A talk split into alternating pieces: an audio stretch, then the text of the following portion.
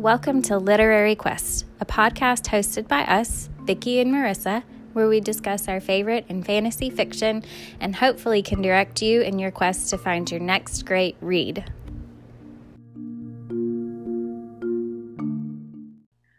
Welcome to Literary Quest. This week we are talking about A Court of Silver Flames by Sarah J. Maas. It takes place in the ACOTAR universe. We are very excited to talk about this. Um, it is Nesta and Cassian's story. Um, the character descriptions in there, there's going to be spoilers and references to the previous ACOTAR book, so just so you're aware. This is also going to be an After Dark episode. This book was very spicy, um, so we will definitely be talking about um, sex scenes and there will also be cursing. All right, I'm going to start with the characters this week.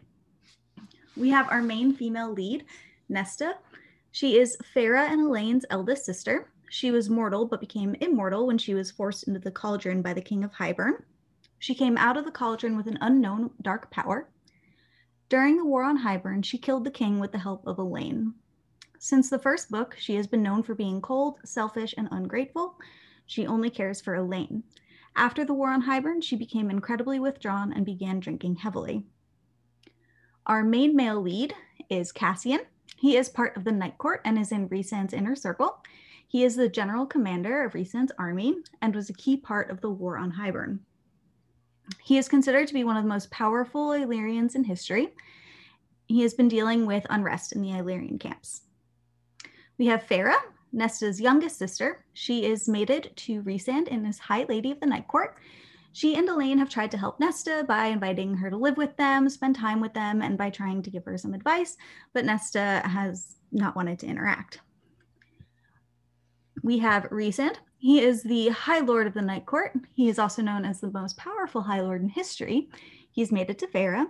He has attempted to help Nesta by offering her jobs and positions in his court. However, by this book, due to Nesta's treatment of Feyre, he has settled for being coldly civil with her.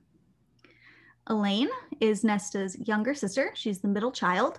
She is mild and has a sweet temperament. She has also tried to help Nesta by trying to talk to her and include her. She enjoys gardening and cooking. Amren, she is currently High Fae, but was previously a Death Angel. She is in Rhysand's inner circle and is his second in command. She helped Nesta, Nesta learn magic in the previous books and was her friend, but they had a falling out.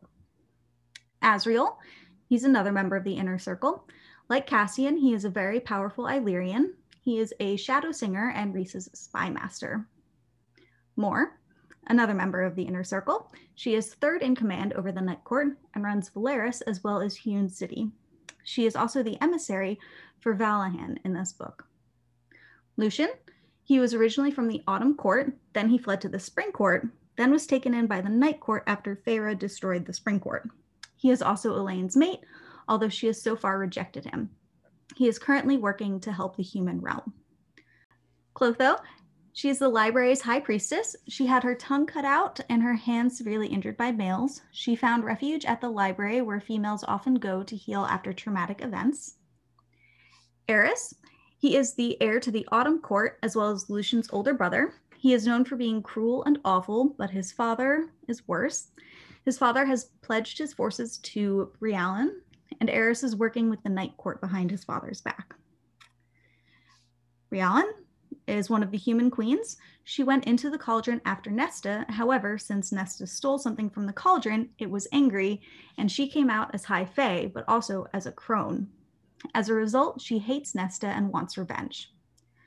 Gwyneth is one of the priestesses in the library. She has been there for two years and is healing from an attack, she and Nesta bond while working in the library. Emerie, a shop owner in Windhaven, she and Nesta enjoy spending time together. She is Illyrian and her wings were clipped so that she could never fly, which was Illyrian custom before Rhys made it illegal. And we have Koschei, Bone Carver's brother and death god. Um, in terms of locations that we see, we go, we're in the Night Court. Rhysand and Feyre are the High Lord and Lady of the court. Velaris is the capital of the Night Court. We spend time at the House of Wind, which is one of one of Feyre and Rhysand's home homes. It is only accessible via flight, winnowing, or climbing 10,000 stairs. There's the library. It's a sanctuary for women that Rhys created. No one can enter without the priestess's permission. We also visit the bog of Oorid. It is part of the middle and is an evil place where dark creature resides, for example, the Kelpies. All right, Marissa, would you like to take over the plot for this book? I would love to take over the plot of this book. This plot took over a significant amount of my time. It's hard to summarize a 758 page book, y'all. So here we go. A Court of Silver Flames begins early in the fall, following the solstice in a court of frost and starlight, with Cassian knocking at Nesta's door after being sent to retrieve her by Feyre and Rhys to bring her back to their estate where they have staged an intervention of sorts. Nesta's behavior has been slowly spiraling in the months since solstice, which culminated in a massive falling out between her and Amren, the only member of the inner circle who she's maintained ties with. After Nesta signed off on a very large tab from her nightly visits to the local tavern, uh, to be charged to Rhys, Feyre decides that Nesta's behavior is no longer tolerable. At a loss for what to do, she and Rhys arrange for Nesta to move into the House of Wind, where she will begin the process of pulling her life back together by training with Cassian in the mornings at Windhaven, an Illyrian village. And in the afternoons, she will work with Clotho and the other priestesses in the library within the House of Wind. Nesta is, of course, furious but her only alternative to the intervention is to return to the mortal realm and to live amongst the humans, so she grudgingly concedes. In addition to his new responsibilities with training Nesta, Cassian will be taking on new responsibilities functioning as a courtier for the Night Court, a role that he is not really comfortable in. Though the war with Hybern has ended, tensions remain high, and the Fae countries on the continent are uninterested in signing a new treaty because the human queens are stirring up trouble, and a war with the humans may present an opportunity for the Fae to seize their territory. Cassian attempts to begin training Nesta, and though Nesta does go with Cassian to Windhaven, she refuses to actually train with him, which is immensely frustrating to Cassian, but she does perform her duties in the library without much conflict. Cassian eventually realizes that Nesta will not train with him at Windhaven in front of other Illyrians because she does not want to appear weak or vulnerable in front of them. So he gives her the option to train in the arena on top of the House of Wind. And she chooses to actually participate. When she does, she realizes exactly how weak she is, but also training becomes an empowering experience for her, and she wants to be able to share that with other women who've been made to feel weak or vulnerable or attacked. During a visit to Windhaven, Nesta invites Emerie, an Illyrian female and shop owner who she had met before, to join her in her training. While she declines initially, she eventually joins Nesta, as does Gwyn, one of the acolytes from the library, and over time, several priestesses joined the training too. They quickly, so Nesta, Gwyn, and Emerie quickly develop a friendship. They are bonded together by the unspoken trauma that they've experienced and by the brutal training that regimen that Cassian and Azriel put them through. While this is happening, Cassian and Nesta's relationship also begins to change and the attraction that Cassian has always felt for Nesta and that Nesta had denied or ignored in the past begins to grow. Nesta acknowledges her attraction to Cassian and they develop an intimate physical relationship. But Nesta states that all she wants, that that is all she wants their relationship to be. Cassian begins to take on his role as a courtier, beginning with speaking with Lucia, Lucien, Vassa, and Jurian regarding what they know about the mortal queens. He travels to the mortal lands where he runs into Eris, Lucien's eldest brother, at the manor that Lucien is staying at. Vassa suggests that Briallyn, the queen who was made Fae but who was turned into the crone after the cauldron stole her youth, is the one who's stirring up most of the trouble on the continent and is likely working with Koschei, whose ultimate goal would be to free himself from the lake that he's trapped in and to ultimately gain dominion over the world. Eris reveals that a group of his highly trained soldiers have disappeared, and it seems likely that this is related to the trouble that's being stirred up with the mortal queens. Furthermore, he reveals that Beron, the High Lord of the Autumn Court, has been working with Briallyn on the continent as he has aims to expand his lands as well. Azriel discovers that Koschei has pointed Briallyn toward the, de- the Dread Trove, which is a group of ancient weapons that were formed by, forged by the cauldron. They are c- comprised of the mask, with which one can raise the dead to command an army, the harp, which opens any door, be it a physical door or doors between planes in the universe, and the crown, which can be used to summon anyone and command them to obey your will. With all of these items, one would be invincible, a supreme ruler. Briallyn is already in possession of the crown, and the harp and mask have been lost to time. Nesta is asked to scry for the relics, but she is hesitant to do so because the last time she tried to scry, Elain was kidnapped, and she's afraid of harming someone close to her again. When Nesta asks Feyre why she can't just go find the mask herself, Feyre reveals that she is pregnant and is unwilling to compromise the safety of herself and her child. While this is enormously happy news, Rhys later reveals to Azriel and Cassian that because Feyre had shapeshifted into the Illyrian form with wings when the child was conceived, fetus also has wings. And there is no history of a Fae female being able to deliver a winged Illyrian child without either the female or the child dying. While he looks for a possible solution to help save Feyre, Rhys and the rest of the inner circle, and even Nesta, when she finds out, decide not to share these potential dangers with Feyre. Nesta concedes, scries for the mask, and with considerable difficulty, she is able to find the mask in the bog of Oorid in the Middle Land in Prythian, after nearly being murdered by a Kelpie. And she's also able to find the harp in the prison but she and Cassian are nearly killed by a ridiculously powerful creature called Lanthys.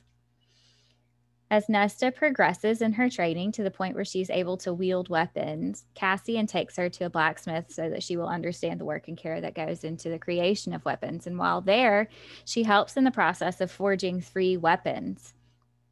Up to this point, fairly little is known about what powers Nesta still possesses and what she experienced in the cauldron. However, when the blacksmith frantically leaves the weapons that Nesta helped forge with Rhys, they discover that with whatever Nesta stole from the cauldron, she is able to quote unquote make weapons to imbue them with the power of the cauldron to forge great swords of old, which is both incredible and terrifying. Rhys shares this with the inner circle, and with a with a vote, they decide to share this information with Nesta, but not yet. With the possession of these swords, Amren pos- pressures Rhys to use the weapons to declare himself the High King of Prythian, suggesting that he may be able to unite Prythian under the rule of a High King, which could bring more stability to the country and make them appear more formidable to the lands across the sea, possibly diverting any um, possibility of additional conflict. But Rhys rejects this idea completely. Later, Cassian brings up sword naming to, Mes- to Nesta, just sort of casually. And when she questions him on it, he reveals to her that she actually made magic weapons, and the inner circle decided to vote on whether to share the information with her. Nesta is furious at being discussed behind her back and at the idea of people voting to share information with her, but she is enraged when she finds out that Amren was one of the people who voted to withhold that information from her. In a fury, Nesta descends the 10,000 steps from the top of the House of Wind to the surface level of Prythian, runs to compa- apartment, and confronts her. She feels so betrayed. Cassian and Feyre also appear to try to defuse the situation, and in her anger, Nesta reveals to Feyre the dangers that her pregnancy presents to her life, and that all of her friends were aware of the threat but chose not to tell her. Rhys, in his anger with Nesta for revealing this information, suggests that Cassian get Nesta out of town before he kills her. And so Cassian retrieves a pack from the House of Wind and flies with Nesta to a nearby mountain range where they will be hiking. At this point, Nesta is eaten alive with self loathing and hatred and despair. And Cassian begins to realize the real depth of Nesta's anguish. And in the course of their hike, it gives her the space to confront her feelings. When they reach their final destination, a lake, Nesta has an emotional breakdown where she speaks about her self hatred, her guilt regarding her father's death, feeling like she could have betrayed or could have saved him, but chose to let him die, and her feelings of worthlessness and her trauma. And Cassian is there to give her the support that she needs to begin to heal herself. As Nesta begins to make enormous strides in emotional growth, she begins the process of making amends to those that she has harmed with her words and her actions.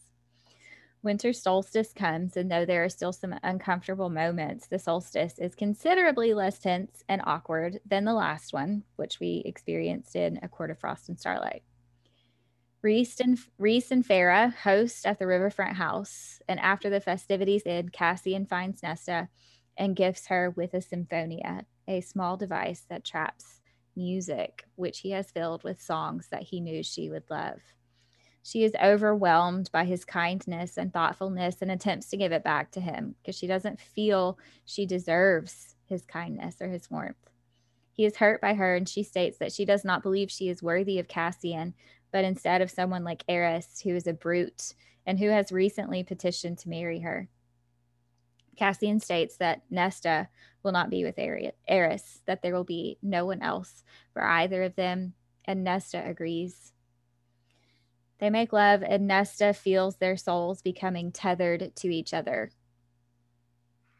The day after, Cassian leaves to go on his yearly snowball fight trip with Azriel and Rhys. Over the course of the next week, training training sessions continue, and during one of their sessions, Nesta, Gwyn, and Emerie end up successfully completing the obstacle course that the Illyrian males must complete complete to qualify for the blood rite. And Lord Devlon, the Illyrian commander from Windhaven, is present to witness it. In true misogynistic Illyrian form, Lord Devlon does not respond well. Nesta continues to progress and at start at the starfall ceremony at the House of Wind, she makes amends with Amren and apologizes for taking advantage of their friendship. Nesta and Cassian's relationship continues to grow, but when she struggles with acknowledging that Cassian is her mate, because she feels that acknowledging it will mean the loss of the last bit of her humanity, they have a very public flight, a very public fight. She calls in a bargain that she made previously with Cassian and asks him to return to the House of Wind and to give her space. Nesta has Mor winnow her to Emerie's house in Windhaven, where she promptly bursts into tears, and Gwyn shows up shortly after, courtesy of Mor, to support her. During the fight, during the night, Gwyn, Emerie, and Nesta are attacked and taken from Emerie's home. The following day, Cassian comes to Emerie's house to make amends, but discovers the scent of males, signs of struggle, and the house in disarray. It would seem the blood rite has begun, and Nesta, Gwyn, and Emerie have been forced to participate. Azriel, Amren, Rhys, and Feyre show up, but there's nothing that can be done. If Cassian attempts to remove Nesta from the rite, they will both be killed. On top of that, they discover that Eris, who has traveled to the continent to meet with of Briallyn appears to be um, appears to have been taken hostage and is in the thrall of the crown. So Azriel and Cassian are tasked with spying and attempting to rescue him, as Rhysand is unable to leave the country in Cassian's stead. He and Feyre made a bargain with each other in a court of frost and starlight, declaring that they would not live without the other, meaning that if Rhys leaves on this mission and dies, both Feyre and his unborn child will also die. Cassian is frustrated, but as there's nothing he can do to help with ne- to help Nesta, he leaves on this mission. Nesta wakes up on the ground in the cold with no shoes and only a shift on, the only female surrounded by a bunch of Illyrian males, and uh, realizes how dire and serious this situation is. She is able to fight fairly brutally uh, to reunite with Emerie and Gwyn, and they're able to reach Ramiel, the mountain that the entire blood rite is centered around. But Gwyn is severely injured. Nesta realizes that the only way to save her friends is to separate from them. So she sets herself up at the Pass of Annihilus, where she fights off the Illyrian males who are attempting to attack them, while Emerie carries Gwyn to the top of Ramiel, where they'll be winnowed to safety. Meanwhile, on the continent, Cassian and Azriel are bamboozled by Briallyn, and when she uses the crown to compel As- Cassian to her will and has Koschei transport her and Cassian to Ramiel, she gives Nesta an ultimatum. She can give her the harp and the mask, or Briallyn will compel Cassian to kill her. So, will Nesta make it off Ramiel alive? Will she give up the mask and the harp to Briallyn? What about Feyre? Will she and Rhys and their child survive the birthing process? If you want to know what happens, you'll have to read the book. This is your spoiler warning. All of the spoilers will be from here here on out. So this book. Well, I started, I was so nervous about this book because I hated Nesta mm-hmm. so much, right? And for a decent amount of the book, I still hated her. I did. I mean, it wasn't until probably like 50 or 60% through. I mean, like I was warming up to her, but it was like way late in the book when I was finally like, okay, I I kind of like her. You know? yeah. She was mm, she had a lot was, of yeah. I mean, especially in the beginning, she was pretty terrible. Yeah. Very like poor me. Everyone chose Feyre over me. Feyre made her own family and has her own friends and ugh. Yeah. Yeah. Not taking any accountability for her actions or why people would choose Feyre over her or recognizing that I mean the people around her have been trying to help her and she's essentially rejected all of them Right. And it takes her a while to realize like how her actions impact others and how much others do care. And that's frustrating, right? Mm-hmm. I mean, her arc is um character arc and her growth is amazing in this book, but it took a while. Uh, it did. It did take a while, but I mean, I think that's reflective of the true nature of I mean, even so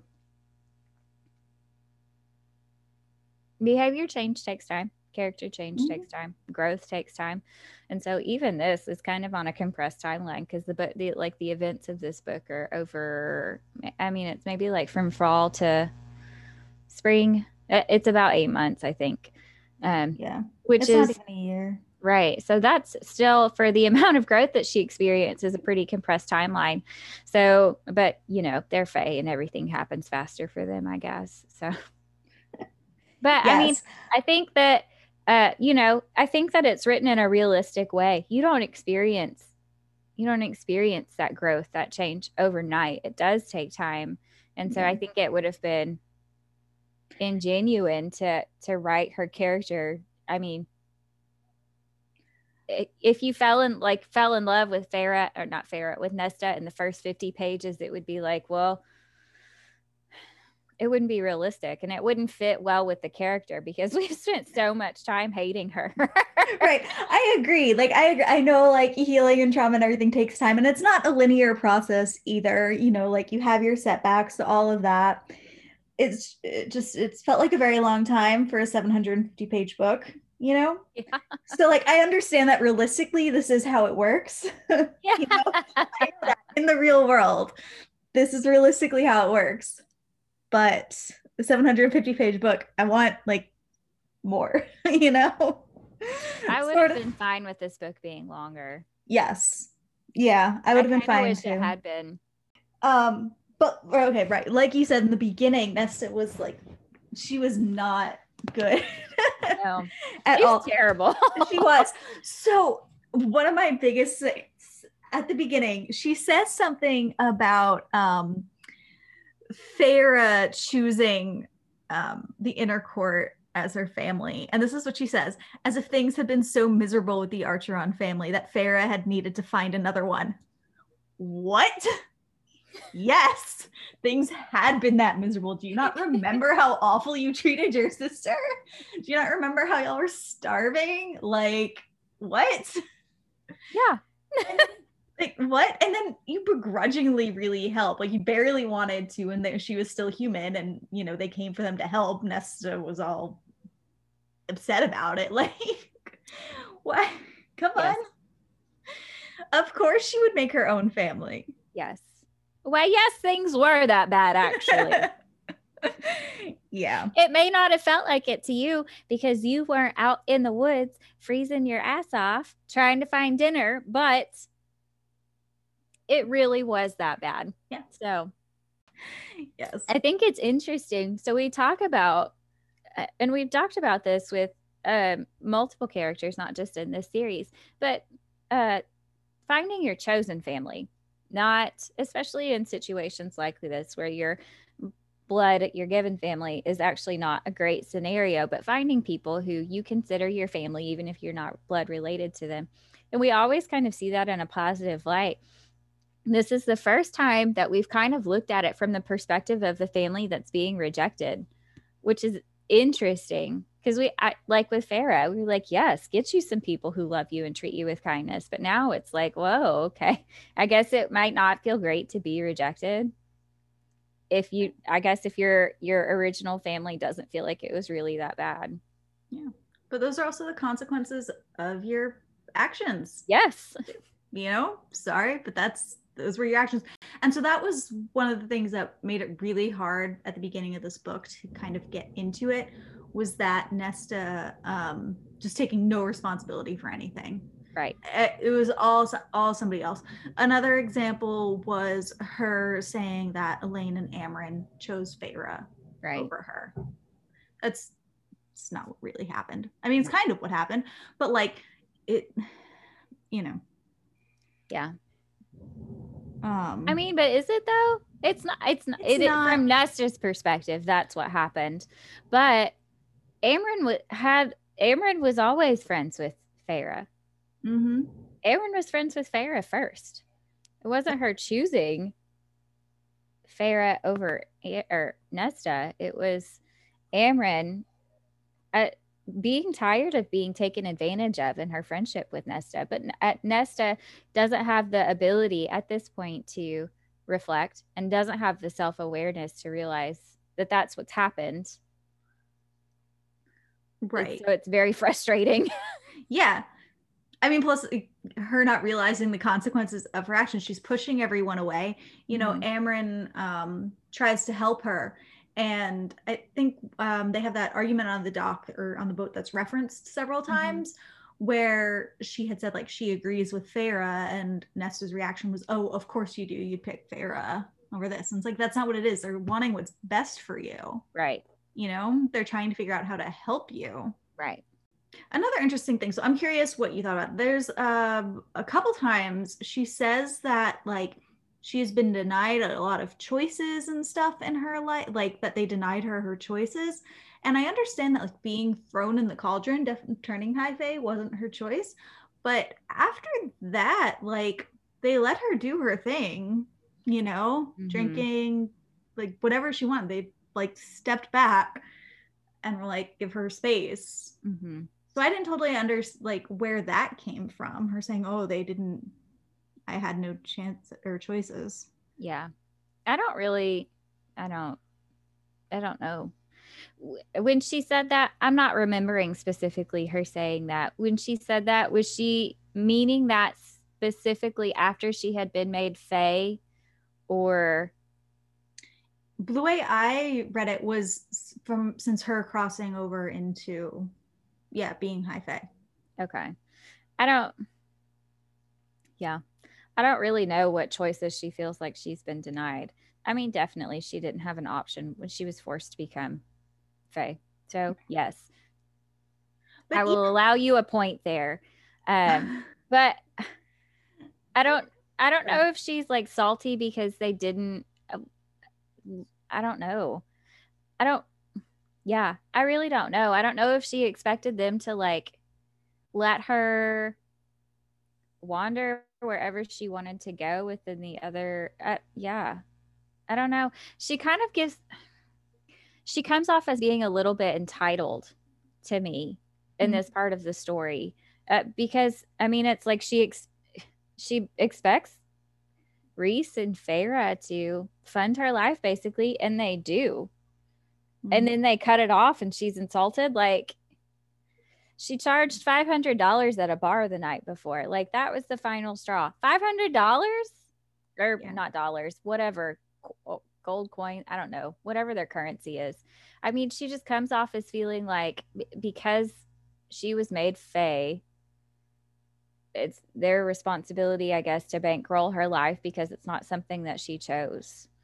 I, I mean, it definitely, even just from where we were at in Frost and Starlight to where we are now, it definitely seems like she's just kind of spiraling, you know? I mean, and they talk, she mentions it in the book, like how much weight she's lost, how much she's drinking. She's not really eating things. She talks about wanting to escape from her own head. And, and at one point later in the book, uh, Ca- Cassian, I think, brings up not realizing that she like had enter- entertained the idea of just not existing anymore. So, I mean, part of me wonders if like, uh, she was just trying to be an antagonizing to maybe Rhys and Feyre by charging such a high tab, or if it was like an unconscious, maybe like desire to be helped. like, yeah. Or maybe just like pay attention to me, even if it's yeah. negative attention. Right. I don't know. I just like, I was, I guess, floored maybe by the Nesta's audacity. Like, she just takes no responsibility for her actions and Faye, is like laying it out for her. Like this is it's an embarrassment for her. How are people going to look to her and Rhys to lead their country if they can't even manage her sister? Like, and then I don't know. I, I don't know. It just made me so angry. Like Feyre has done everything that she can think of to try to help Nesta. And even to the point where it's like, okay, I'm trying to help you and it's not working. So I'm just going to leave you alone and we'll see if that works. Um, and then Nesta throws it in her face and charges that huge tab. And Feyre's like, okay, this is enough. We can't keep doing this. Oof, I don't really all over me. Like she's done, Feyre's done so much despite being repeatedly treated like crap by Nesta, continues to try to help her and Nesta just blows it back at her every single time. She has so much resentment towards like Rhys and Feyre, and I don't totally understand why. Um, I don't know if it's so much jealousy or if she's just kind of a jerk and holding grudges for something. I, I don't know where that intense bitterness comes from and resentment towards Feyre and Rhys for her. Yeah. Um, I don't really understand why she dislikes Rhys so much either, unless it's just that, I mean, uh, unless it's just like a clash of their personalities, and I could see that. So Reese or Rhys is very, I mean, he's the strongest High Lord there is, and he uh, he's the leader of their region, and like, he's a very um commanding presence, and he because I mean, his job is High Lord. Like he makes the decisions right. And so I don't know if it's just that Nesta, who also has very strong personality, just kind of clashes with the idea of uh, being under dominion of another person. like that. I mean, just being told what to do basically when she's been the one that is making all the decisions up to this point. Um, I don't remember any. I don't remember any specific clashes happening between them. But um, in terms of just like Nesta's personality, I could see it it being sort of related to the way that she was raised. So in this book, what's nice is that we get to see, or we find out, we don't really get to see, but we find out a little bit more about what the Archeron sister's mother was like. And so we find out that their mother was actually really close to Nesta and was basically grooming her to be um, like a, someone who would marry another high ranking person, like with the expectation of her marrying a prince. Like that was the the direction that she wanted Nesta's life to go in. And so um, because of that, she was, you know, raised and treated like she was better than her other sisters. And so, with the idea that she would have more. And so now her sister, who was she she called her a heathen in the first like in the first book, within like the first 30 pages, she's calling Feyre a heathen, is the queen and she is the high lady and is mated with the strongest dude in the land. And Nesta is dependent on her for support again. And I bet that chafes. I bet that that bothers her. I doubt that she was ever really able to escape her mother's expectations for her. And so maybe when she interacts with Feyre and she sees how great Feyre's life is and real and, like just has to acknowledge that she's dependent on her for things, just like she was dependent on her for food and warmth and shelter when Feyre was a teenager. Her resentment of her and the heathen who her mother ignored just builds and builds and builds. I think that's where some of the hostility to Feyre comes from. That makes me a little bit of what you said makes me think of how um, she dances with Eris, right, at mm-hmm. Hewn City, and Cassian thinks, "Oh, she looks like she's made for this to like marry a prince." You know, mm-hmm. and he has some like insecurity issues there. And I just wish that had been explored more in this yep. book because Cassian has some moments in this book where I'm like, oh, like, and I want to get more of it. So there's a part where he says he wants what Rhys and Feyre have, you know. He, he wants that and then he refers to himself as a brute several times like these there he has his own like trauma and insecurities and stuff that are never really addressed in this book um, which I found interesting because it is supposed to be like a Nessian book. I wish that we had gotten to see more from Cassian's perspective, especially like you mentioned, you know, he refers to himself as a, a bastard and a brute a lot. And it, so obviously, like, even after 500 years, after being like the commander of the Illyrian armies, you know, I mean, he's part of the inner circle. Like he's got a really, and not just because he's friends with Rhys, but because he's really freaking good at his job.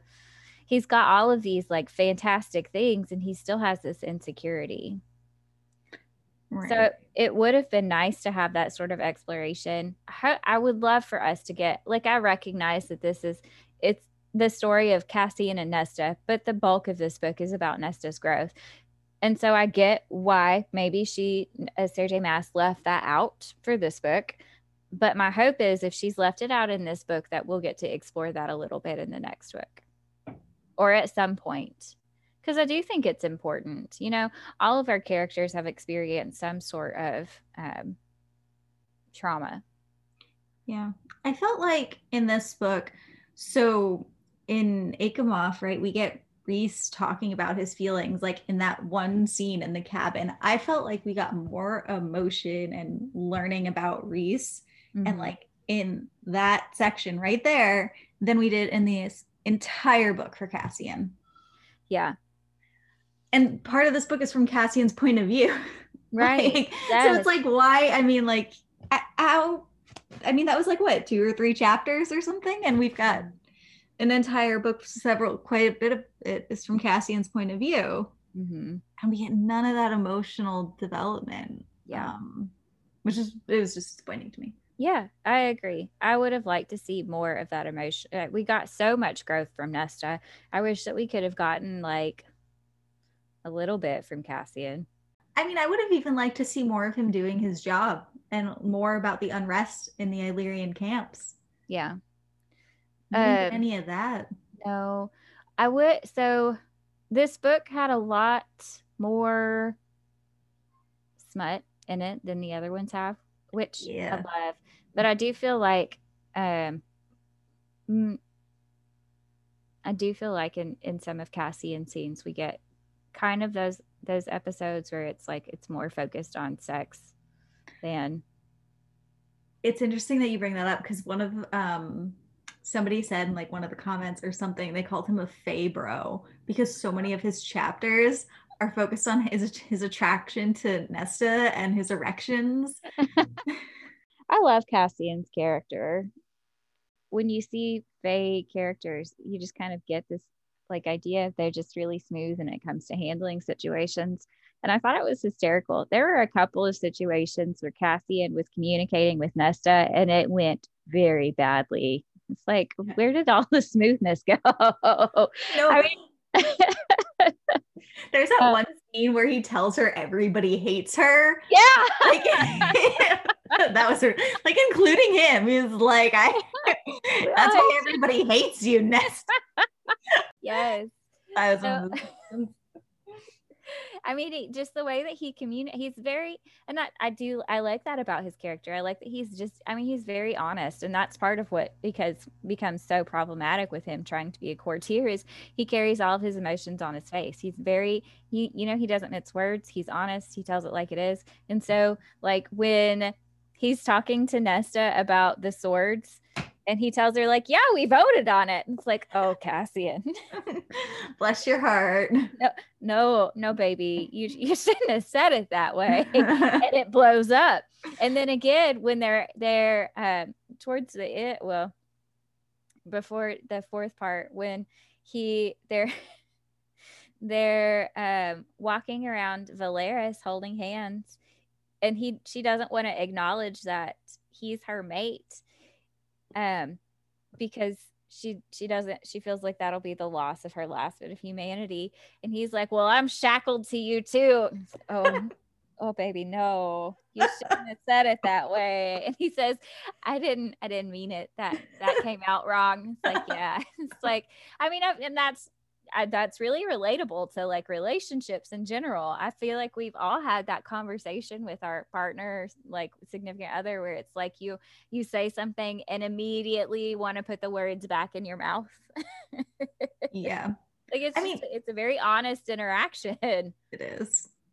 So when Feyre calls Nesta and asks her to look for like the uh, dread troves, dead mm-hmm. dread troves, right? Dread trove. Yeah. I had a really hard um, time saying that in my mind. right. I wanted to call it the dead trove. Yeah. Dread trove. The R's mess me up. Yeah. Um, so they're all in a meeting, right, about it. Mm-hmm. And Nesta's refusing to go. And Elain says that she will go. And they had just gotten in a fight like a couple chapters earlier about like Elain not doing much in her life. Mm-hmm. And now Nesta's saying, No, Elain, you can't go. And Elain standing up for herself on in this. She tells Nesta, I went into the cauldron too, you know, and it captured me. And yet somehow all you think of is what my trauma did to you. And she also says, I remember Feyre rescuing me. She also says, You cannot resent my decision to lead a small, quiet life while also refusing to let me do anything greater. I was like, go Elain. Yeah. You know, like this is the first time we've really seen her with like a backbone and saying, you know, and she's got a really good point here about Nesta making her trauma about mm-hmm. her. You know, I thought that was a great point. And then the part where she's saying, you can't tell me that you can't deride me for saying that I'm leaving quiet life and then saying I can't do anything better. Right. I was just like, go Elain, you go. Yes. But then Nesta asked Feyre, why don't you do it? Yeah, for real. I was, like, I was like, are you kidding me? So I was so annoyed because it's not like Feyre has sacrificed so she died. Her mate. She freaking died. died. they have sacrificed so much to get where they are. You know, like she's free- well, I don't think at the time that they know she's pregnant. But anyway, she's that's where she's it's revealed she's pregnant, isn't yeah. it? Yeah. But I mean, even for her to suggest that anyway, that's like, oh, thanks for like, you know, saving the entire world, but how about you go do this instead? Do it again. Yeah. And then Cassian says later on, he was like, oh, he understands like Nesta's uh, Nesta's decision because if it had been he had to pick between him going or sending one of his brothers, he'd go. And I'm like, but she she only picked Elain. Like yeah. if, if Feyre had said, oh yeah, I'm gonna go do it, Nesta wouldn't have had a problem with it at all. No. She'd be like, she was, bye. Yeah, she was so ready to just throw Feyre back into harm's way. Mm-hmm. Oof, I was mad. I was too. But super proud of Elain. Yeah. At that moment. I was too. You know, uh, this point gets made several times in this book, it seems like, where uh, Elain isn't interesting enough, Mm-hmm. which is funny because, I mean, she's not. But they make this point, and then at one point, Nesta says, Well, good job, Elain. You're finally interesting. I feel like this is a point that's going to come up. Either, I feel like, I guess, you know, we don't know what the next books are going to be, but at some point, I feel like Sarah J. Maas is going to make Elain interesting. It would be like, Oh, okay. Well, I guess she was interesting, you know. We're only just, you know, after three books in a novella, getting a little bit of character development in Elain, though. So I feel like because it get it got mentioned so many times that Elain was uninteresting and then suddenly became interesting, that that's probably where we're going in the future. Yes. With Elain being interesting, and I will say, I feel like that's kind of an that's definitely an insult. Like, You're just not interesting. Um, people can be interesting and be quiet about it. Well, and I think that's a, a lot of where Azriel's connection with her comes in. They're both I mean they're they're not like your front and center people. They're mm-hmm. both kind of behind the scenes and quiet about their things and and I feel like that's I don't ship them in a, in a relationship, but I feel like they could be a good option in terms of being friends for each other because they they do have those similarities in their personality it seems. It's quietly supportive in Azriel's chapter, I loved Rhys pulling rank. mm-hmm. That was People- great. People hated him for it. I know there was a lot of Rhys hate, and I don't understand. Like he's doing his job. Yeah. You know, this is not this perspective on these books is not the same as the first three in the series, where it was it was about Feyre and Rhys's love story, right? It was about their growth and their relationship. Well, and a lot of Feyre's growth, but uh, it's about their relationship. And so we get a lot of these really sweet moments between them, and we get a lot of vulnerability from Rhys because we get a lot of his internal dialogue. But in this book, this is not that book. Like, this is Rhys being the High Lord of the Night Court and being the strongest Fae dude around and doing his job Yep. and pulling rank. He's not going to jeopardize his tenuous truce or whatever with Lucien Mm-hmm. so that Azriel can fuck Elain or something, you know? Right. Like, Yeah. Well, and he shouldn't. And I, and the inner like the he's friends. All of the people in his inner circle, they're his friends, but they have jobs to do too. Like, mhm. and you can't compromise the stability of the entire country so you can get laid. yeah. And it, they understand that too. None of them seem like horribly upset by it, you know? Right. Like Cassian, even you know, uh Rhys shows up and is like, "Get her out before I fucking kill Nesta. Yeah. You need to leave and take her." And Cassian isn't like, "Oh, that was so mean of him." He's like, "Yeah, okay, I got it. You're Yeah. right." You know. So, and he doesn't blame Rhys for any of that. They understand their own places and stuff, and they're not resentful of him. Plus, you know, it could be so much worse. It could be the Autumn Court or something. Yeah. It could be Beron. Yeah. He's terrible. He's awful. Um, you have to be a leader. You have to put like the safety and the stability of your country above friends. Azriel's dick. yeah. Azriel has some pretty funny little moments in this book too. So after um after oh not Elain. What's her name? Nesta. So Nesta gives Cassian a blowjob at the dinner table.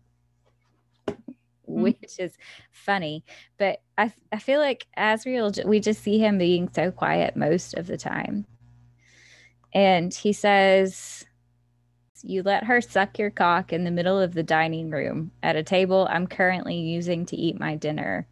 I'd say that entitles me to an opinion. Like, yeah. Uh, He was he was pretty uh he had some attitude. We get a lot more just like gratuitous sex in this book, which I'm on board with. Like, let's do it. Yeah, Let's go. definitely. Their first interaction, I think, was one of the hottest ones in the book, where she uh, like gives him a hand job, basically. hmm And then she kind of runs away from him. Yeah, Yeah. and he feels bad. Yeah, because then he didn't get to reciprocate, Yes, right? And he was like, oh my God, if they ever find out, Yeah. like, I'm in so much, they're going to make fun of me. Yeah. So he has to make it even. Yes, even the score. Yeah. Mhm. I mean that that I don't know. I like I like the the penetrative scenes, uh, but the ones that lead up to it, mm-hmm. love those.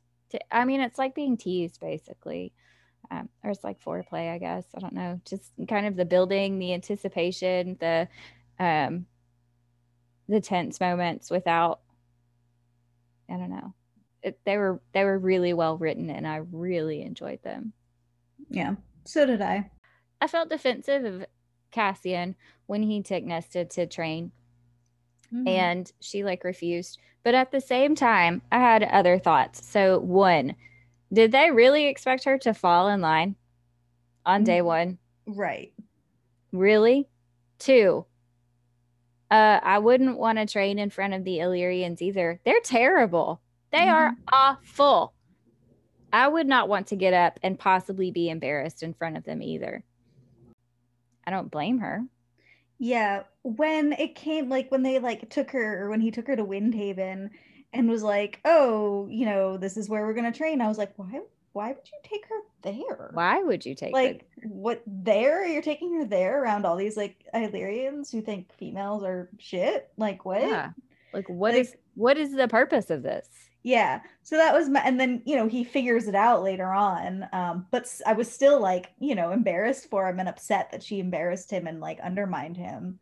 Yeah. You know, I understand her reasoning, but I think it was dumb of them to begin with to try to Right. her there. Yeah. Like, come on. Well, mean- I think because he still kind of needed to keep an eye on the Illyrians, right? Yeah, maybe so. Maybe it had to do with that. I don't know. Well, maybe. They say though in the beginning, they say like Rhys tells Cassian that he did a good job handling the tensions it between within the Illyrian camps last during the spring. So that you know, conflict that seemed to be brewing in Frost and Starlight seems like it's kind of resolved as much as it can with these people. They're constantly stirring the pot, but I don't know. I don't know whose idea this was, but it was not a good idea. I'm You still know? a little bit confused about what our magic is exactly. Yeah, I mean, so when Rhys like interrupts her nightmare, right? And he says, "Oh, it's pure death," but that's never super duper expanded on. But yeah, there's no real like explanation of what her power is like that. It's pure death, but what does that mean? Mhm. And then, you know, she uses it, she gives it all back, right, to save Feyre Mm-hmm. at the end. Um, but that was another thing people online were like, oh, she gave it all back, but she never wanted the power. So, She hated it. yeah, she's Like- terrified. Yeah. She's terrified of it. She hated it. So I thought that was appropriate. Her giving it up and then her, I thought it was really sweet that she changed um, her anatomy along with Feyre's so that would never be an issue again. I really liked that scene where she finds the mask um, and she, uh, so it's from her point of view and she has this refusal to die. She's like, I won't die, you know, that she's can like convinced of it. She's got this um, strength behind it. And I really loved that. And it reminded me of Bridge Kingdom, uh, Cockroach, little Oh, cockroach, just being like, I'm not going to die. It reminded me a bit of that.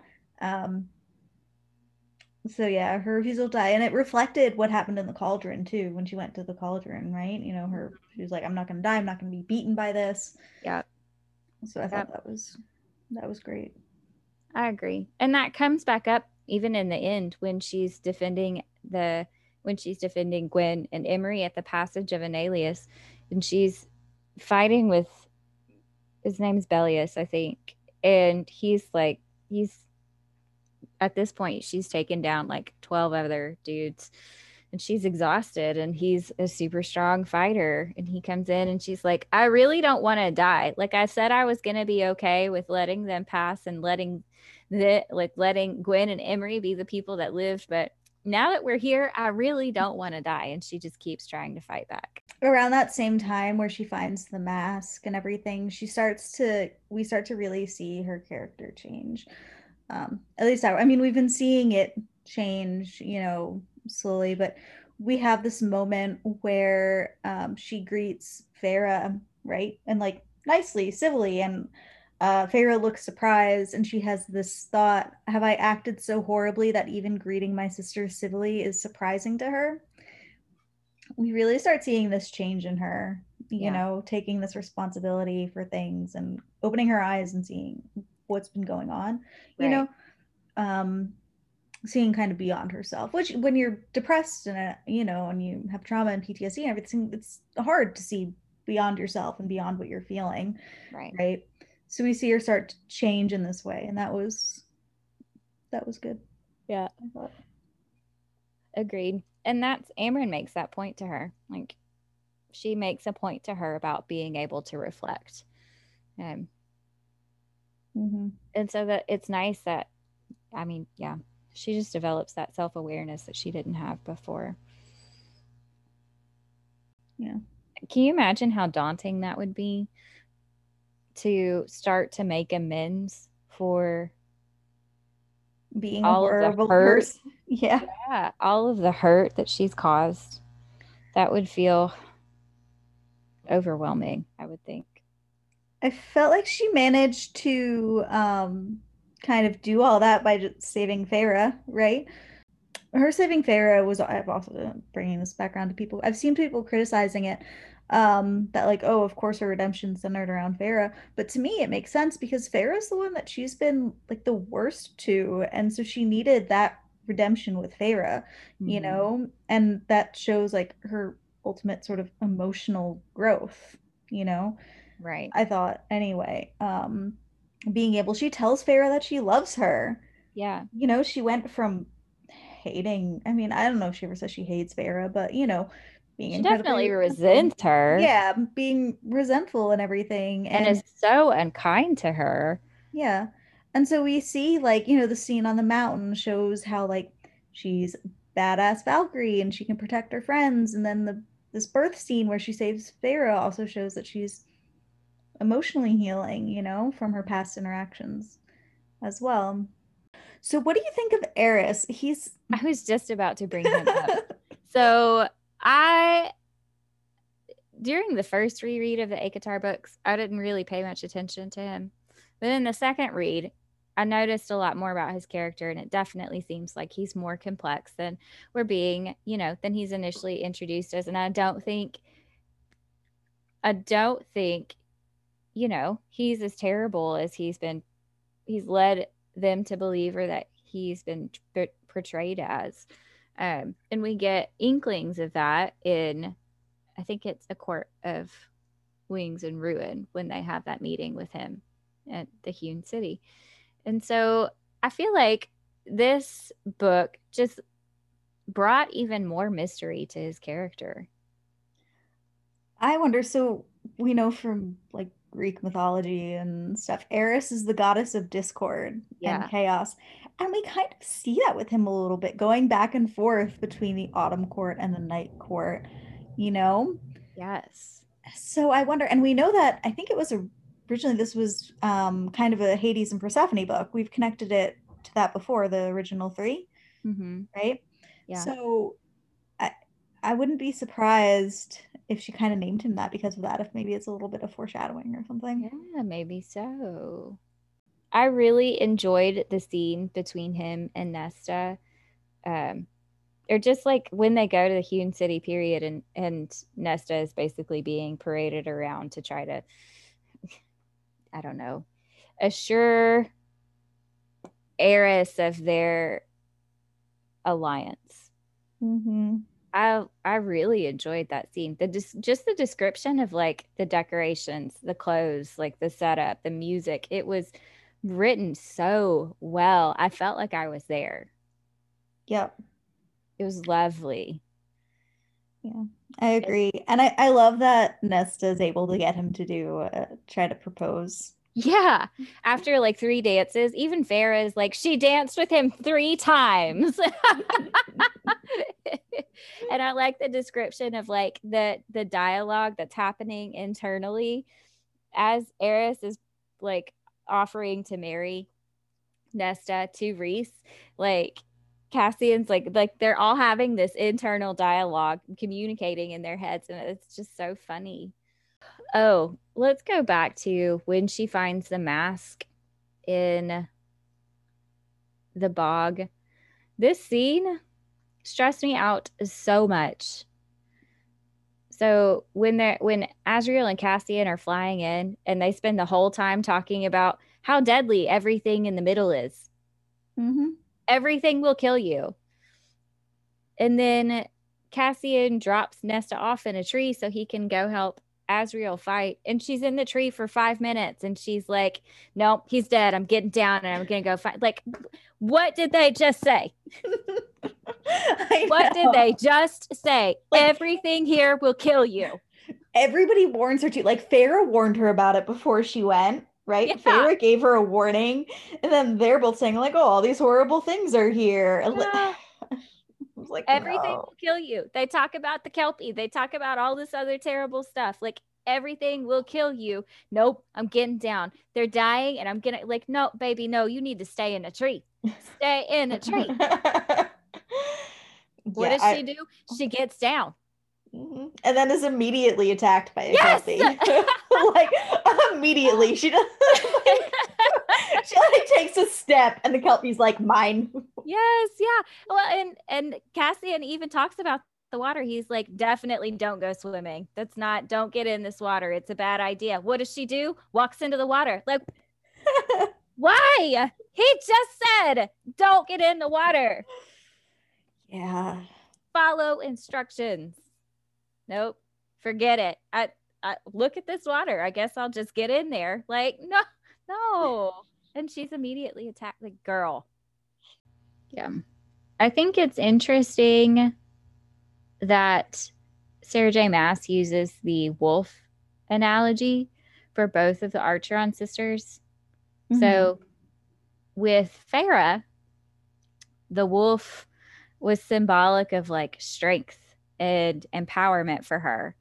She says she became the wolf. She became like it was it was empowering to Feyre. And that became even symbolic in like when she defends the the rainbow, you know, she makes water into wolves. She makes that they're her water wolves that she uses to defend the defend the bridge. So there it's a very strong symbol for her.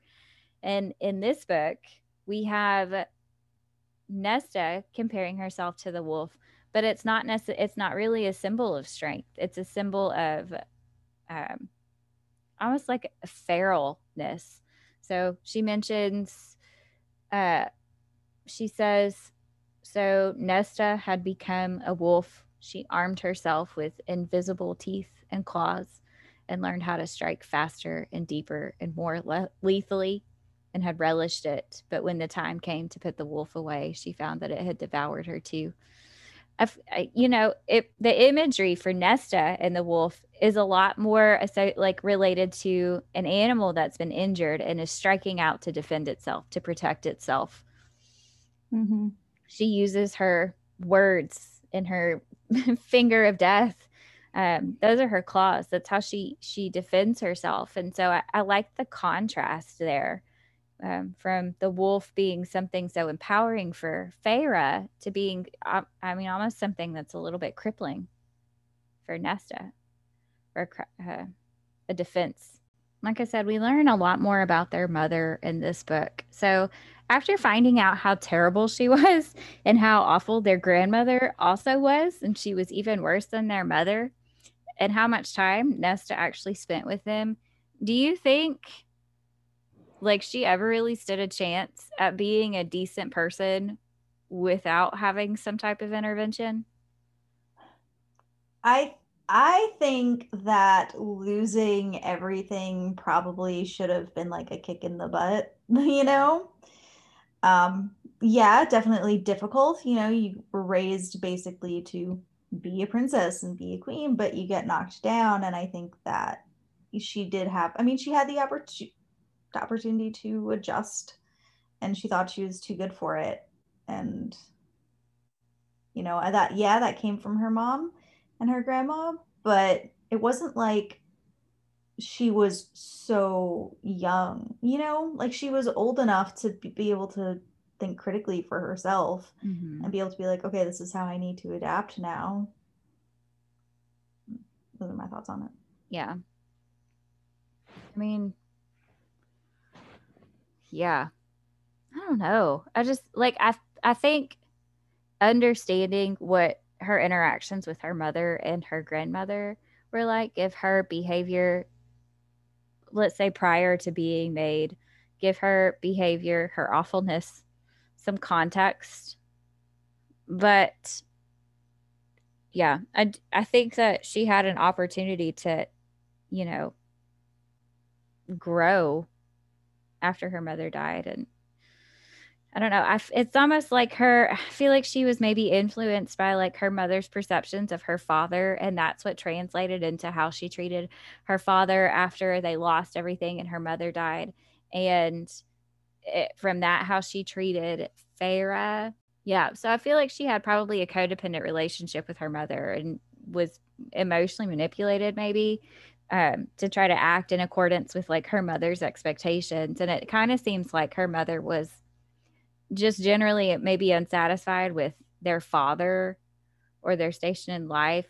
And I think that she maybe projected that onto Nesta. And so when their mother dies that like who h- how does nesta decide who to like live her life for and what is she like what are her actions for at that point and so i think she ended up blaming their father because their mom was kind of like perpetually displeased with him and so because Feyre behaved more like their father and was closer with their father i think that that sort of automatically put Feyre in in bad circumstances with Nesta. So I don't think I, mean, I don't think any of that context absolves Nesta for being awful, but it does help me understand her a little bit better. I agree. It helps me understand where she's coming from. She clung to so much to who she thought she was supposed to be. Right. She wasn't able to adapt. Yes at all, which I think also made her transition into high fae a lot more difficult for her. Yeah, yeah, as well. She just definitely. Isn't, she just isn't good, I guess, at adapting to changes. I suppose. Not like our Feyre. good old Feyre. And that brings me to our next point. When the inner circle was hiding the seriousness of Feyre's pregnancy from her, I was furious. I was so angry with them. Like I, I guess I understand that Rhys felt like he needed to do it to protect her and to not want to take any happiness from her. But oh, w- people deserve to know the things that are happening with their bodies. And that to me is so is so I just don't understand. Like, what was the plan? Were they just never going to tell her? Were they going to wait until she went into labor and be like, oh, and by the way, you're probably going to die? Like, yeah. what? What was the like? What was the plan? Were they ever going to tell her? It made me so angry. It felt. It just felt really out of character. I agree. It was just out of character, I think, for everyone. It was really kind of disrespectful to Feyre. Yes. And I just don't, I didn't understand why they chose to lie. Like, wh- she was going to find out eventually. And to me, that's such a huge. Oh, it, I would feel so betrayed in that situation if I was Feyre. She ends up adapting, which even Cassie and Heat. So, uh, when she finds out, it's after Nesta confronts Amren about, you know, voting to not tell her that she made magic weapons. and she Feyre shows up to try to defuse the situation. And Nesta's like, "Oh, and by the way, you could die, and your friends all knew about it, and no one said anything to you." And I, um, she feels really, really bad about it. And it, it's at that point that Cassian takes off with her to the mountains. And he he contacts her like later with their little mind link or whatever just to kind of check in. And he says about Feyre not falling apart when she finds out about it. He says she might have been hurt startled by the news but she was indeed adapting to it and would not let it make her cower and cry. He didn't know why he expected any less of her. Like did y'all forget who she was?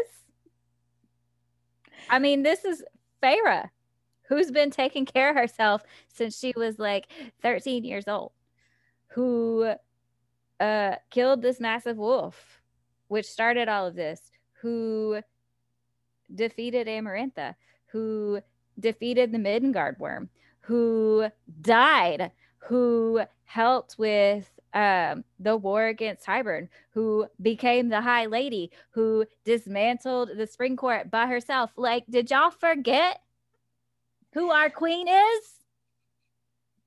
I mean, I was just, I was a floor. Like, I'm hot right now. I'm sweating. It still makes me angry. What is wrong with you people? She's amazing. Did you think she couldn't handle this? And she just rolls with it. Like I would have set the I would have set the damn house on fire. Like that that made me so mad when they started lying to her. I was like, mm, no, you can't lie to my queen like this. Amren was not. I didn't like her in this book. Not that I didn't like her. She just pissed me off. Yes. Um, in this book, not only with the way that she spoke with Nesta and she spoke to Cassie in this way. At one point, she like kind of forces the idea of um, Rhys becoming High King on him, and she's like, "You need to like, you should think about this." And he's like, so overwhelmed with everything that's going on, right? Right. Uh, he's an adult. he's right? like over 500 years old. He can make decisions. She bothered me a couple of times here too. Especially when she was pushing like Re- Rhys and Feyre have had to fight so hard just to be happy and alive together. Mm-hmm.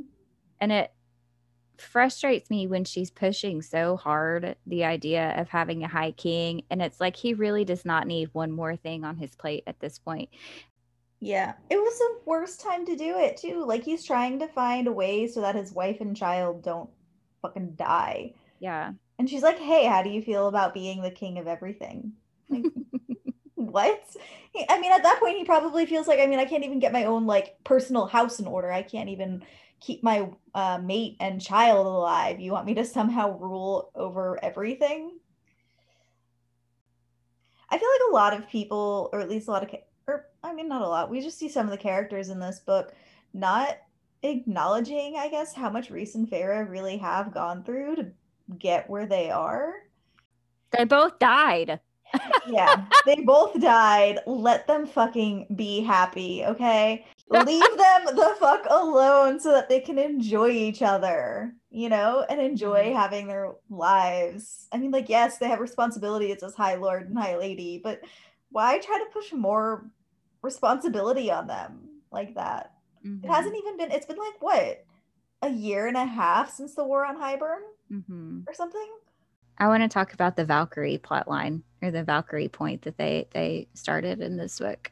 So the culmination of their training being their forced entry into the blood right. So I like how they're able to use the teamwork. They're able to take the principles that they talk about um, as part of their training.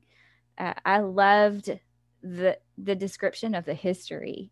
So I like that they're able to take the the story which the blood right originated from with the pass of Annalius, and that's where Nesta makes her last stand to protect her friends. I like that we ex- that Nesta experiences so much growth and that we get this moment from the beginning where she resents Feyre for having uh, her chosen family to the end where now Nesta has her own chosen family and the sacrifice that they make and all of that. And I think it's really interesting. And I didn't notice this until last night when I was looking back through that there are three different stages to becoming a Valkyrie. So there's the novice, the blade, and the Valkyrie. And that's those are the names of the first three the third the first three books or cha- sections in this book. So the first part is called novice and the second part is called blade and the first part is or the third part is called Valkyrie. I thought that was a really clever way for her to kind of weave that in. I really like how she name like I like the the naming of her blade. So she calls her blade Ataraxia, which means inner peace. What do you think of that as a name for a blade? I love it. Um I do. Um so I think maybe it's more for um, like the symbolic um, piece that Nesta uh, feels um, with, because when she starts to, she learns how to use weapons and stuff. This be- becomes her therapy, you know? Yeah. So it becomes a way for her to find peace and to practice and stuff like that. So I feel like that's more likely why she named it Inner Peace. Either that or she was just like, huh, this is funny. I'm going to yeah. name it Inner Peace. You know, it very well may have just been like, haha, this is a joke. You know? Yeah. What do you think? Yeah, I think it I think it probably ties into like the piece that she finds from training so mm-hmm. they they talk about like the mind stilling in this book, which is a technique that the Valkyries use to promote like that inner stillness, um, to develop that to help with their focus when training. It reminds me a lot of like meditation, um, which is and and like focused breath work, which is a really effective. And a lot of times people incorporate like focused breath or meditative strategies or things like that when they're learning to cope with anxiety or mental health issues. And so I like, I feel like for her, ataraxia is probably like a physical embodiment of the stillness that she's been working on crafting for herself because she says multiple times like she just wants to get out of her head um, and the connection to the weapon and the training that she incorporates. She talks about connecting each of her movements with her breath, and then at the end, connecting the de- the deaths of the people that she's killing with with like an inhale or an exhale. And so I think it's like a like a physical representation of the the stillness, the peace that comes with that training, mm-hmm. which is a is a healing process for her. I really one of the things that I really liked about this was that um, Sarah um, Maas gave her multiple coping mechanisms and coping skills mm-hmm. in this book, um, which I, is great because in real life it's not just one thing. It's not just seeing a therapist. It's not just meditation. It's a lot of things all together that help you overcome your trauma yeah. you know so i really love that Maas included um, these mul- multiple aspects uh, that help nesta i like cassian's role in her recovery well recovery in her healing process not as he does a good job of being supportive for her without being a crutch or the thing that is motivating her to heal. I like that. And I feel like we get that sometimes when we're looking at romantic relationships and books where the main character is struggling with some type of trauma, using the love interest as a crutch. Um, we talked about trauma bonding before. Um, I like that Cassian serves as a support for her, but he is not the thing healing her. Um, so talking about healing that final like i guess um culmination of everything with her on the mountain right mm-hmm. and hiking and i cried that's where I, that's where on i cried her Did you not? I didn't, surprisingly. When I did, did not cry. cry? I didn't cry. You didn't cry reading this book? I did not. I was surprised. I cried twice. I know. That's why I was surprised. Yeah, I am too. Okay. So um that culmination of everything on the hike where she finally breaks down, lets herself feel everything, lets all of her emotions out and finally confronts everything. You know, she's kept everything so bottled up and Mhm. this really exposes her self-loathing, all of her insecurities and all of that. And my heart really went out to her and I cried for her. It was a good scene because we've been we saw through the book her we see her struggles throughout the book. Her we do see her self-loathing, but we don't really get her full acknowledgement of it Mhm. until this hike, until this like scene where um you know she actually speaks about everything. Yeah. So we also learn about why she hates the sound of like fire. Sounds like her father's neck snapping. That was never really explained. You know, we just knew she didn't like fire. So this was just such a beautiful well, I don't want to say necessarily beautiful, but it was just Right. it was a great scene. It it was it was the way that it all pulled together Mhm. um, in this big moment for her. It was so it was so well written. It was real. I mean, like I didn't cry. It definitely made like I felt things though. Like it was.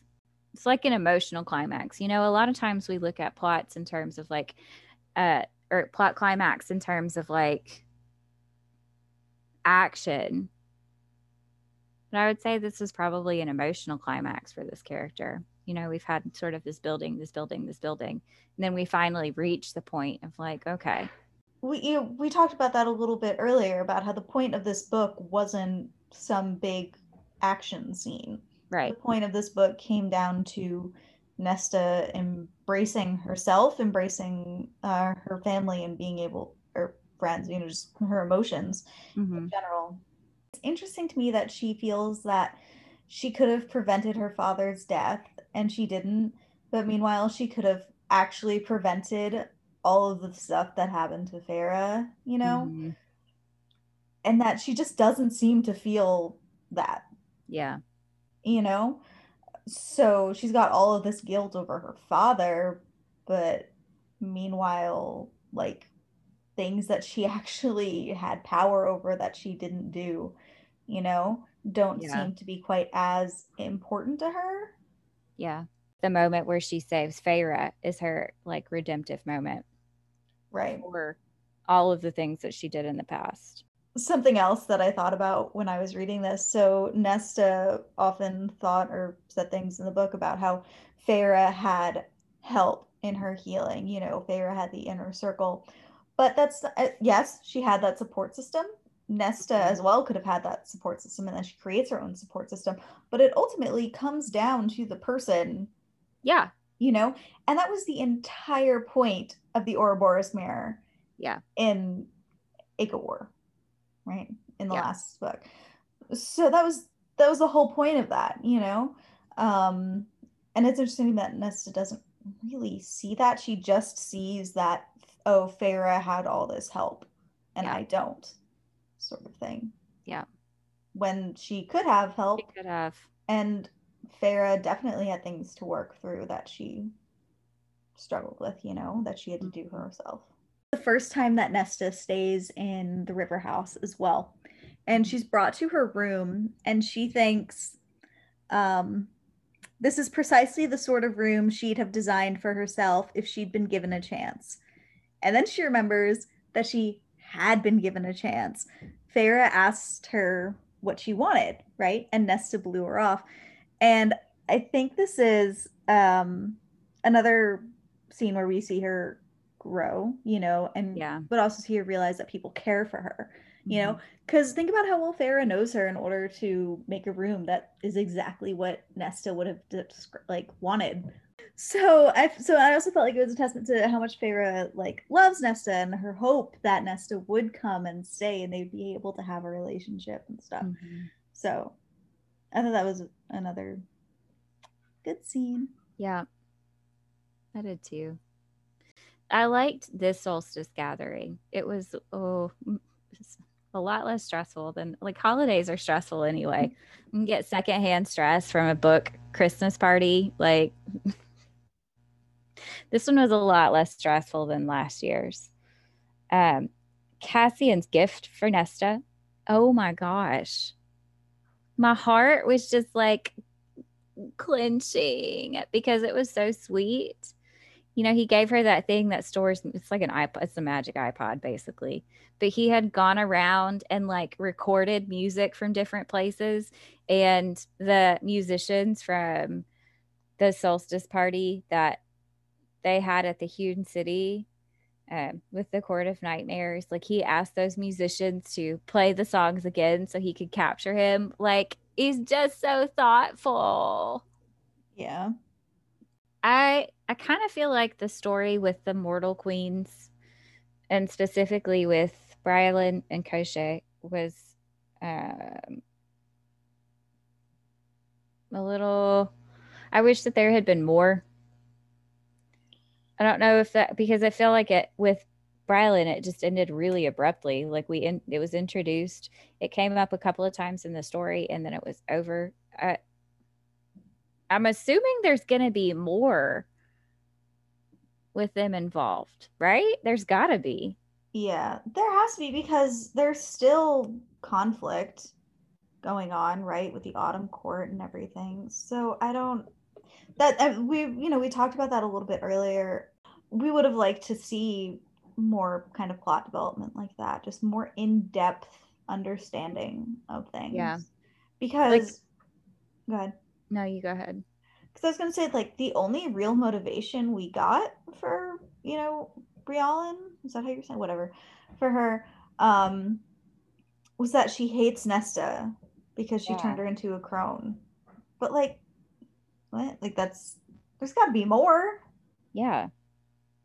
Is that it? Like, but it's a little petty, but okay. Yeah. So I have a couple of favorite quotes. One of them is like the mantra that Nesta, Gwyn, Emerie use. It's like the Valkyrie mantra. Um, and it's I am the rock against which the surf crashes. Nothing can break me. I think that's how the second part of it goes. But I, I really like that. Um, in one of the other books, we have this quote, and I think it's Rhys saying it to Feyre, where he says, "You decide what breaks you." You know, uh, so many of these characters have experienced traumatic things, and I love the idea of using. You know, mantras can be really powerful. Affirmations can be really powerful. So using words like this to draw strength from. Uh, I, I just think it's really it's empowering for them as they're training, but also that becomes really important in they're it's kind of like their final test when they're they're scaling uh, Mount Ramiel in the blood right. So I really enjoyed that that quote. It's just empowering. And then um, Cassian, gosh, he's so sweet.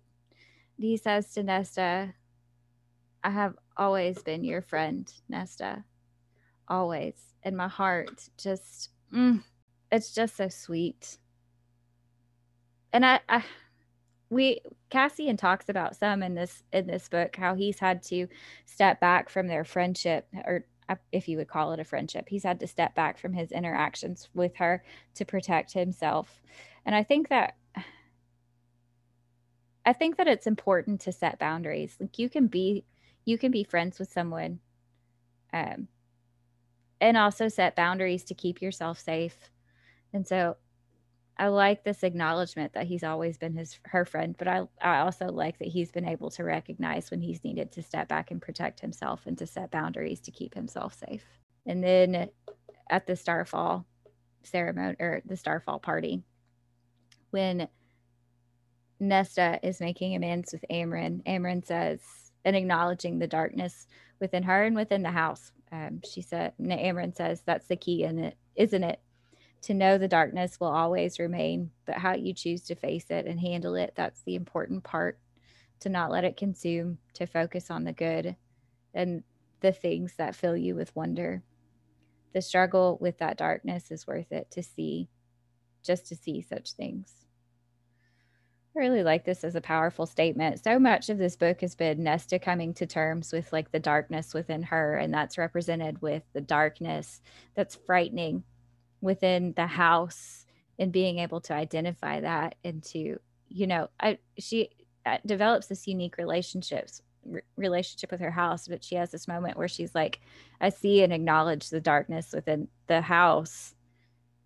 And she she doesn't reject it anyway.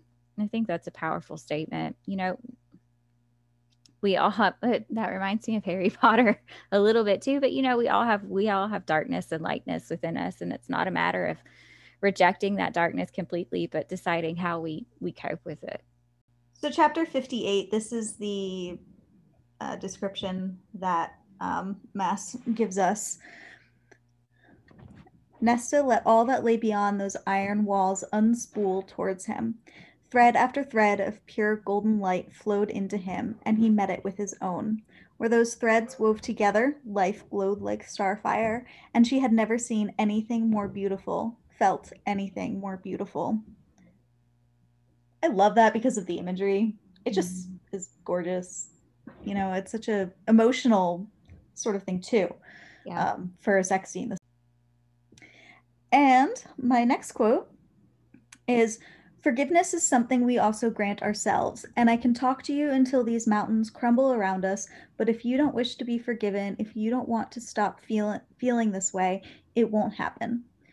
Cassian says this to Nesta when they're um, on the hike, and I think that's just so true obviously. Um and part of healing yourself is you know everyone around you can forgive you right? And but you still need to find that forgiveness in yourself mm-hmm. you know? Everyone around you can say no we still love you whatever. But if you don't believe them if you don't believe in yourself and you don't believe that in your heart then it won't happen.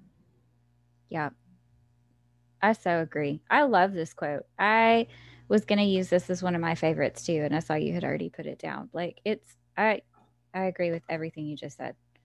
Uh what are your final thoughts on this book? Okay. I loved this book. I you know started it off as somebody who hated nesta um and i definitely I don't hate her anymore. So i loved this book. Um i might read it again the imagery in it was great mm-hmm. i um I enjoyed it. You know, I had some issues with it and that we didn't get to see Cassian's development or growth really at all. I think that was probably my main um, issue with this book. But otherwise, it was great. It's a great story of um, healing um, from PTSD and depression and creating your own little group, uh, support group and stuff. What were your thoughts? Oh, also the sex scenes were amazing. Just gonna agree. Throw that in there. Those are like mm, that. they were fun, fantastic. I agree. Um, I really enjoyed those bits.